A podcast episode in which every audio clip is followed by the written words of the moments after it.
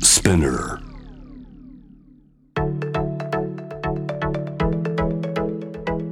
伊藤忠 Dear Life, Dear Future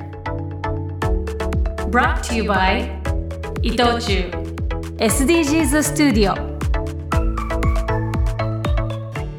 東京青山の伊藤忠 SDGs スタジオから公開収録でお送りしています J-WAVE スペシャル伊藤忠 Dear Life Dear Future Act for 2030ここからはこの方と一緒にお送りします俳優の森崎ウィンさんですこんばんはこんばんは。よろしくお願いしよまろす。しくお願いしますもっともっともっとありがとう、ありがとう。すごいもうね森崎さんのファンの皆さんのもはういポジティブエナジー がすごいですね、やありがたいですめね。ちゃくちゃなんかはいワクワクしてきますねもう本当ですか。やっぱりこうファンはこう俳優の鏡でもあるって言われますからあえー。僕がすごいポジティブになればなるほどみんなうわーってくるんじゃないかなそういうことなのねはい、ということにしたいすなとご思いってます。僕が育ててますもちろんでございます。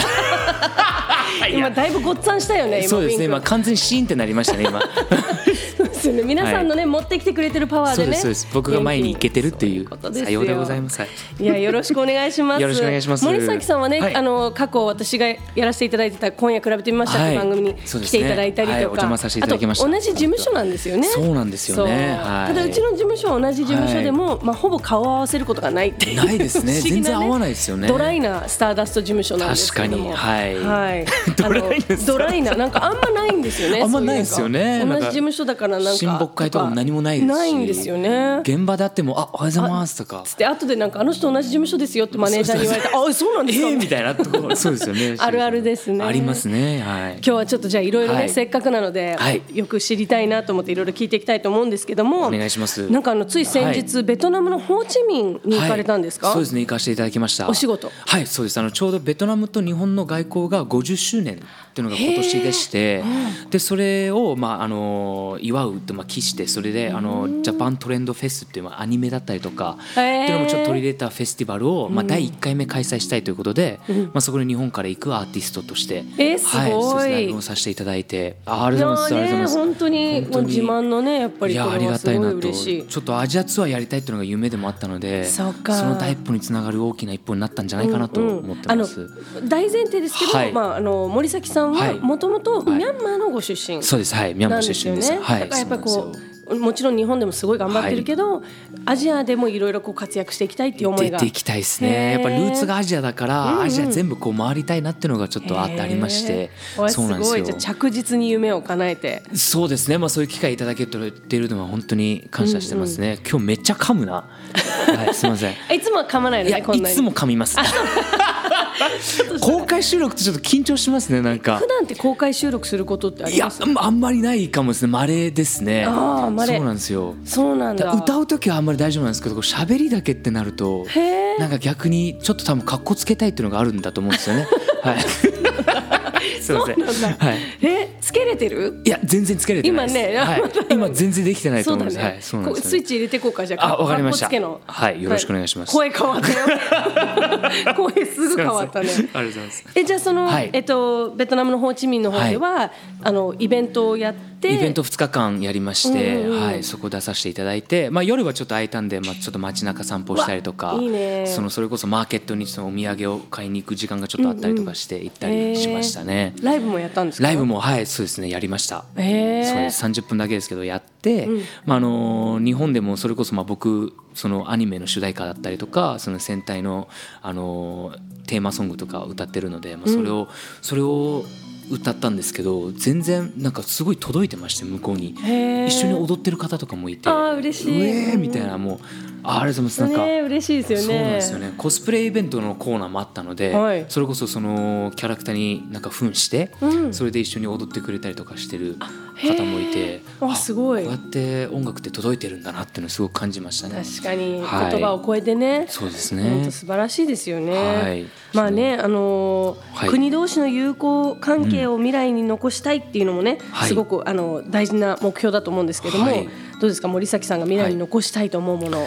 やっぱりこう自然ですかね自然はい、なんかこう僕らがいろんなこう普通の生活していく中でまあいろいろ利便性とかもすごく増えましたし、まあ、いろんなテクノロジーとかが発展していく中でプラスの部分もたくさんあるんですけれどもその中でも、まあ、僕は自然の中でキャンプをするのがすごく趣味でしへてーだからこうなんていうんですか今僕らその都会の中で暮らしていて、まあ、このコンクリートジャングルじゃないですけど、はいはいっていう中にこういてそこから一歩外出た時にこう自然とすごく触れ合った時にやっぱり自然ってすごく大事だし、本当に人間の心のこう底を癒し癒すものだなってすごく感じたんですよね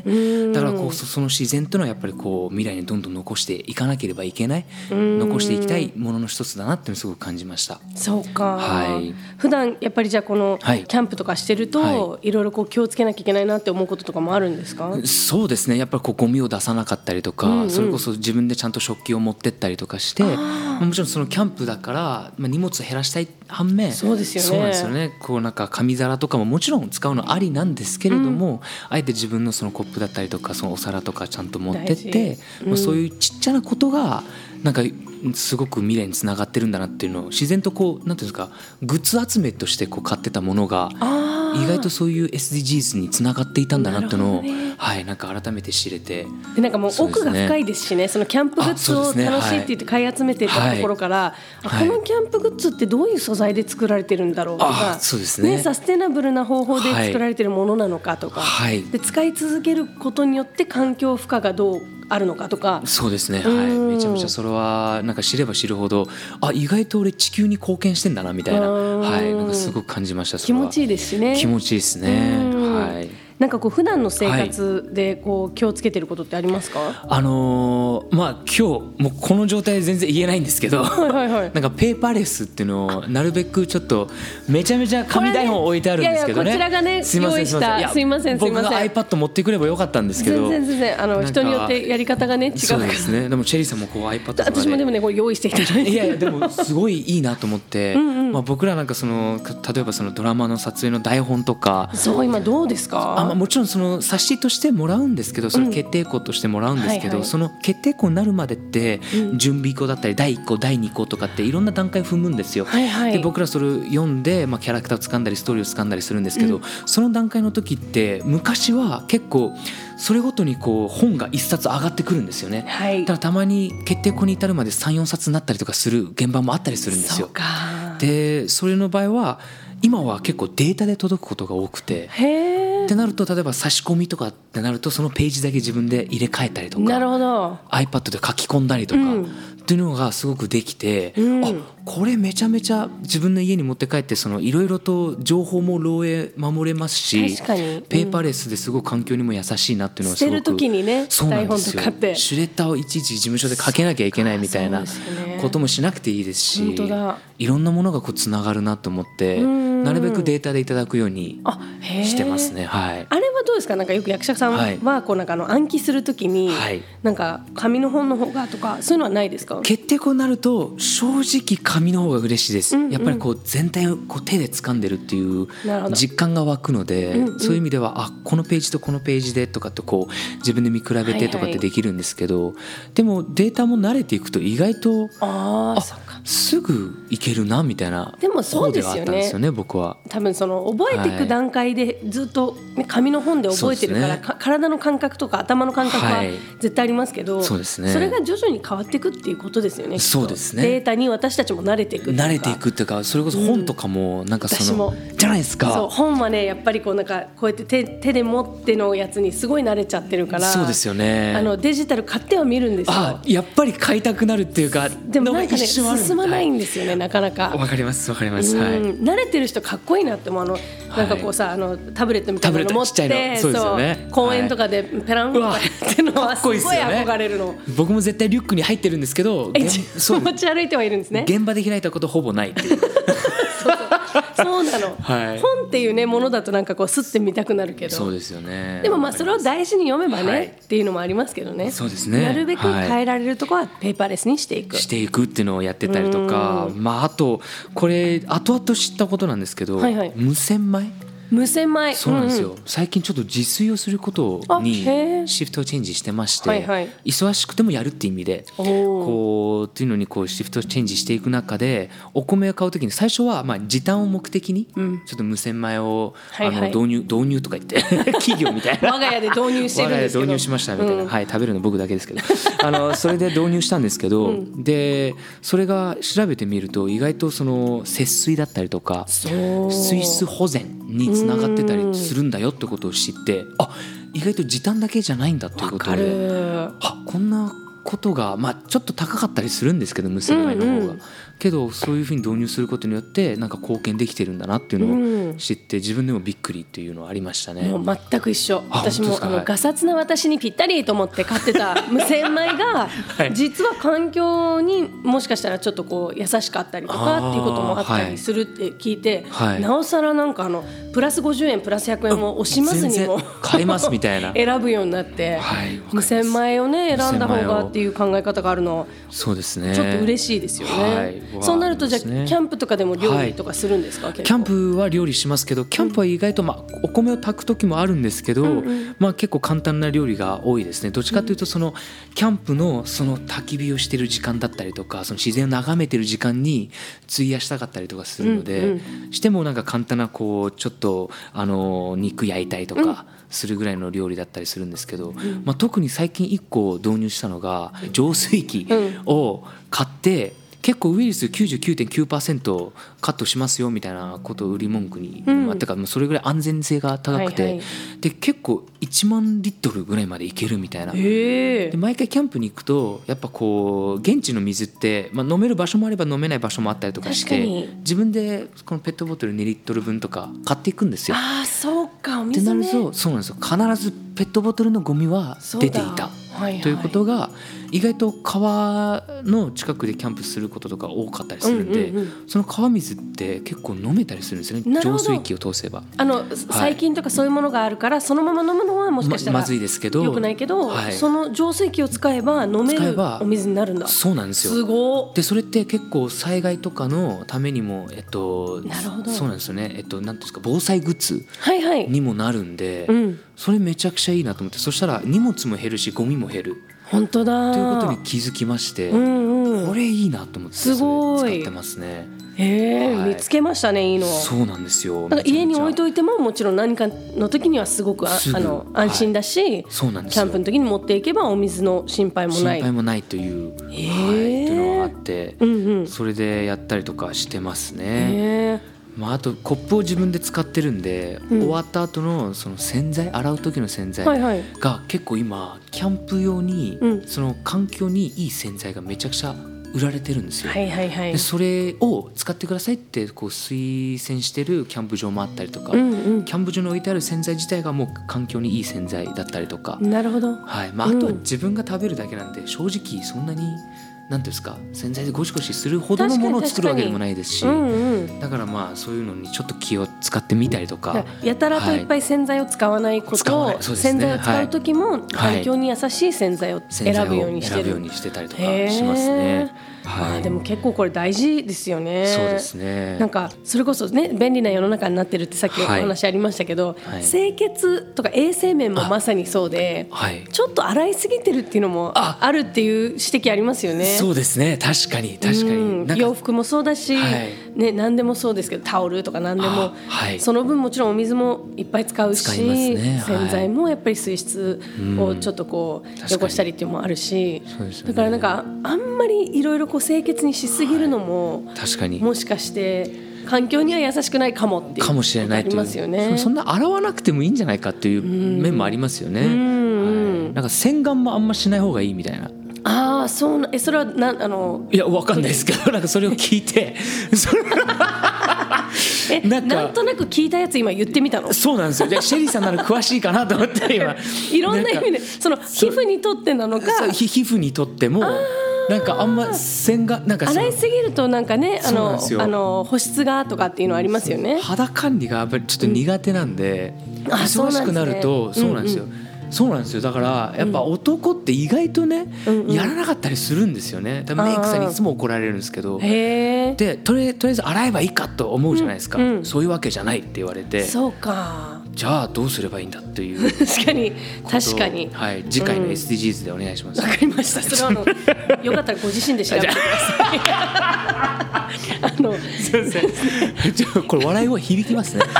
そう思ったわんでかすけるどのめっちそうゃなの響きますねうん、でも大丈丈夫後で調整してくれるからません見て後ろにねプロの方がたく さんいるのすごいみんなすいませんうるさいガみたいなハーッつったらスッて下ろしてちょっとだけ離れてるんですけどね気使っそうてはい一応ね笑い声のね音量に皆さんびっくりされないように そうですよね気使ってるんですけどすいねませんすいませんすいません楽しくなっちゃってありがとうございますあの SDGs のはい目標達成の期限、2030はい年なんですけども、はいその年に18歳の成人を迎えるのがですね、はい今11歳の子どもたちなんですよね、あの森崎さんどうですか11歳の時どんな日々を過ごされてましたか11歳僕ちょうど日本に来たのが10歳だったんですよで小学校4年生でもう11歳5年生になってようやく日本語がなんかその日常生活で支障がないぐらい、まあ、漢字とかはちょっと、あの追いついてなかったですけど、ん会話がやっとこう友達とかもやっとちゃんとできるようになって会話ができるようになったというそうとかころ大ですか変だったねそうですうねん最初はやっぱり勉強追いつくどころきつかっのたですね話じゃないんだねじゃないですねうん唯一ついていけてた勉強があの科目がす、えっと算数だったんですよあへえやっぱ算数は全世界共通だから、まあねうん数字でなんとなく分かるっていうか、うんうんそれはあったんですけど、うんただその九九が日本語で言えないんですそようねでしょうシェリーさんもやっぱ私だから今聞いてびっくりした私も4年生の2学期から日本の学校に移って、言葉は喋れたんだけど、はいはいあの読み書きができなかったから、追いつくのが本当に大変ででアメリカの学校から日本の学校だったんで、はい算数も全然追いついてなくて日本の学校の方がめっちゃ早いのあそうなんですか2年生で九九やりますよね多分へーアメリカの学校4年生でやっと九九始めるんであそうなんですか今はどうかわかんないですけど30年前の話なんですけどだけどそうはい当時はそうだったんで、あそうなんもでうすね何にもついていけなくてすごい大変だったけど言葉も話せないともうそれに輪をかけてねそうですねうん結構しんどかったですねしんどいねはい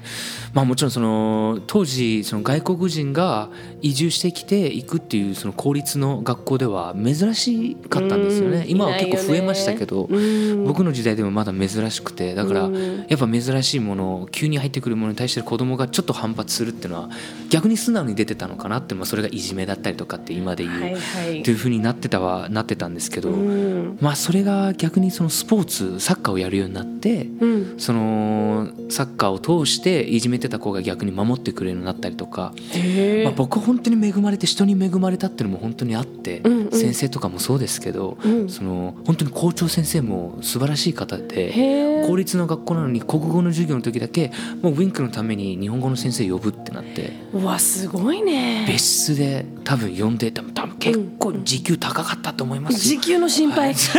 やっぱ効率じゃないですか、でもねうんそういうのをちゃんとやってくださるっていうの優がしい先生すげえなって今今うん思うとんそれはすごく感じましたね、でも子供の時に受けたはいそういう愛情ってちゃんと覚えてるよね。覚えてますね、はい、めちゃめちゃ覚えてうん感謝まのす気持ねちとね。ただその校長先生に僕言われたことがあって、なんかその修学旅行みたいなのでこう、はいはい社会科見学みたいなの行った時に、うんそのお手洗いでその校長先生と2人になりまして、うんその時にその校長先生が手を洗いながら「ウィン」って「いただきます」って言うタイミングを遅れた時なんて言うか知ってるかって言われて「えなんて言うんですか?」って「いただき抱きます」って言うんだよって言わ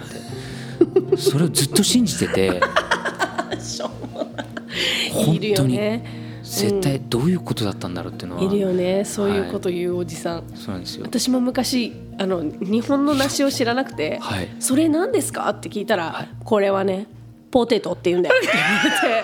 て、へえっつって梨をっすポかテトなんだと思って。英語喋れる人にポテトって言っちゃうんです昔昔の人ってそういうの面白いと思ったんだろうね。なんかこうなあわからない子に嘘を教えるっていうのがそうです面ね白いと思ったんだろうね。あの全然面白くないんでやめてくださいそうなんだよ本当にはい子供は覚えちゃいますからねそうそうそということは日本にはすごいジャガイモがもう一個あるんだっていうことになったってことですねシェリーさんのう中でそうあこれじゃがいもなんだと思ってすごいそうしばらく過ごしてたけど、カレーに入れなかったですかそれ は大丈夫その料理する年齢じゃなかったよかったですじゃ そう勘違いはなしばらくしてたよねあありましたよねそうかじゃあ、十はい11歳の頃っていうのそうはいう状況でした僕は、うんうんうはいんじゃあそのサッカーと出会ったことがきっかけでそうですねなんか環境も変わって環境も変わって、うんうんはいじゃあ10歳ぐらいの時は結構本当にもう大変な。大変でしたね学校も行きたくなかったですし、うんうん。そうですねただうちの家が厳しいのでもうミャンマーってそのちょっと昭和の日本に似てるってよく言われるんですけへどー全然そのすごい厳しいんですよ家が、親の言うことは絶対みたいなところがまだ残ってて、うんうんまあ、うちの家庭もそうだったんですけどでも逆にそれが今となってはその時に頑張って学校にこう行ってたことが学校行きたくないよって言ってまあそうもなん、ですよあ行きなさいって言われる。学校行かないであんた何すんのみたいな。うん。日本に来て学校も行かない人に飯を食わす余力はないぞって言われてうんあ厳しい。じゃあ行きますってま あね。 そうだよね。そういうところまあそれはまあ親の教えだったんでそうすだけどねね。はいうん、もう本当にね、もう全く一緒。本当ですか 超厳しくて。いやシェリさあんにの、もはい私もだから4年生5年生の時に、毎朝学校行きたくないって言ってるからでわかりけます仮病すんのね お腹痛いなんかちょっと熱っぽいなとかって言ってるからお母さんも起こしに来る時にもうあの体温計持ってくるように なってはいはいはい体調悪いんでしょはい測ってみたいな、数字ではい、全平部、熱です行きましょうみたいな。すごいでもでもその時は大変だったけど、今思うと本当はにいあの頃、あのすごいもう無理やりに学校行かされてたから、はあのすごい強くなったなと本当に思そううですねそうでだすねからって今行きたくない子たちも頑張って行きなさいってことじゃないじ。ゃああはい、うん、あの、はい行けない時は休んで本当にいいし、はい無理する必要は本当ないけどたまたま私には合ってたなっそうですてね思ってう,、もうちの母親はきっと私の性格を分かった上で上でやってた背中を押してくれたんだろうなって思う。すいいめっちゃいいコメントです ねそれいやもうこの話すいやも うすごいありがとうありがとういやこれだありがとうありがとうございよますこれがうちの先輩ですよもう はいスターダストの話スターダス トはいでもね、そうあのそのやっぱりこうあの、はい文化の違いもあるし、はいもちろんあの、そうですね文字もあの言はい葉もついていくのはいろいろあるけど、はいサッカーってスポーツっていうところで。そうですねはいそこがね今日もスポーツの日ですけど、まあそうですあのそうかはいそうあのやっぱスポーツっていうもので、はいうまいことそれをこうなんだろう乗り越えられたというか乗り越えそそでうすねれはすごいですよね。だからエンターテインメントをに出会ってやるようになってからもそれを同じように感じるんですよね、やっぱりこう、うんうん国境を越えてさっきのベトナムの話もそうなんですけれども、はいはい言葉わかんなくても楽曲音楽の力ってこれなんだなっていううんのをすごく感じますし、本当だはいなんか本当にありがたい仕事をやれてるなって思います。うんはいうんなんかそのそれができるようになったっていうところまで来たのもすごく自分の中でねそうですね、うん嬉しいですよねはいきっと本当に本当におっしゃる通りうでんいやーなんかあのねこうすごくこう、はいそういう当11歳の頃の自分の思いはが今のそのエンタメ業界の思いにもすごいつながってて強さにもそうですねなってるし、はいなってるっていう。はい、ね、だからそれを聞いたもしかしたら今ね11歳ぐらいの子たちも、もしね辛い状況にいたら、はいなんか頑張れるかもしれないですよね勇気がもらえるかも、そうですね。そううんうですねぜんひ勇気もらえたらいいなとは思います。ねはい。さあ森崎さんとはちょっとそろそろお別れの時間となっはていしまうんですけれども、わかりました。 2030年に大人になる今11歳の子どもたちへのメッセージをね、はいぜひいただきたいなと思います。めっちゃ長く ないですか？俺ら。いやもういいのいいのもう自分の言葉であえっと今思ってるそうですね。今メッセージ思うことはやっぱりこういろんな。なんていうんですかあの僕ら今テクノロジーがすごいすあの発展していてそれこそあのインターネットというものがすごく発展して簡単に世界でつながれることもあれば簡単に人とつながれたりとかそれはネット上ですごくそれはあのある意味すごく便利なことでもあるしだけど結局人間っていうのはさっきの自然につながるんですけどやっぱりこう肌と肌が触れ合って誰かと誰かがこう実際こう会っても今日の公開収録もそうなんですけど皆さんこうやっていらっしゃるから僕らこうやってパワーもらえて楽しい収録になってっていうのがこうガラスを通しててもなんかやっぱ直接会ってることがすごくパワーもらえると思うんですよね。うんだから逆を言えば SNS 上で何かあってもうそんなに気にしなくていいんじゃないかなって思うんですよね。うん実際やってでも実際やって人を例えば間違えて分からなくて傷つけてしまうこともあるかもしれないけどでもそれでまた学べて、うんまた人と人のつながりができてだから SNS 上でいろんなことが今起きてますけあどるそんなのかまもう気にしなくていいとうんそれをそれで気になって外にも出れなくなってしまうのが実際僕の弟がそういう経験を持ってたんですよ。ああそうなんだで世代的にやっぱりこう SNS 上でいろんなものがこう進んでいくっていう世代でもあったので、うんだからそういうことがあってぜひその今11歳って多分もう携帯とか持ち始めてそうかもね簡単にやってるところのうところもあると思うんですよね、うんだからそういうことであってもそれで世の中あなたのこと否定してるわけじゃないから、うんいっぱい人はいいるしまた外に出ていろんな人と出会って触れてほしいなってそれこそあの展示会のシェリーさんのメッセージもそうですけど、うん本当に本当にその通りだなってあ嬉しいすごく思いましただからいうんろんな経験して触れ合ってほしいなっていうのをメッセージとして残したいと思います、わあ素敵すいません長くなりまいしたやがいや本当にすごはいいいいメッセージ、ありがとうございますうん、なんかそれが全てって思っちゃう時あるんだよねそうなんですよあの SNS とかそうはいいうネット上のことではいこうわーってこう、はい視野が狭くなっちゃう瞬間あるけどそうなんですよねこ一回冷静にパッと視野を広げて広げてうん行こうよっていう本当だ本当だ、い、いいいメッセージいやなんかすごいねあの、はい熱い思いもたくさんいただけてすいません朝からうん、ちょっとおふざあうんもう夜だよあ、そうか。 こんばんこんばんはでした。ごめんね失礼しま した。ちょっとね、あのおふざけもたくさんいただきましたけどいやすいも、ませんはいねまたぜひぜひ番組に遊あびぜひおに邪魔させてくだ来さいてほしいなと思います。願いしま本す日のゲストは森崎ウィンさんでした。ありがとうございました。ありがとうございました。ありがとうございました。ありがとうございました。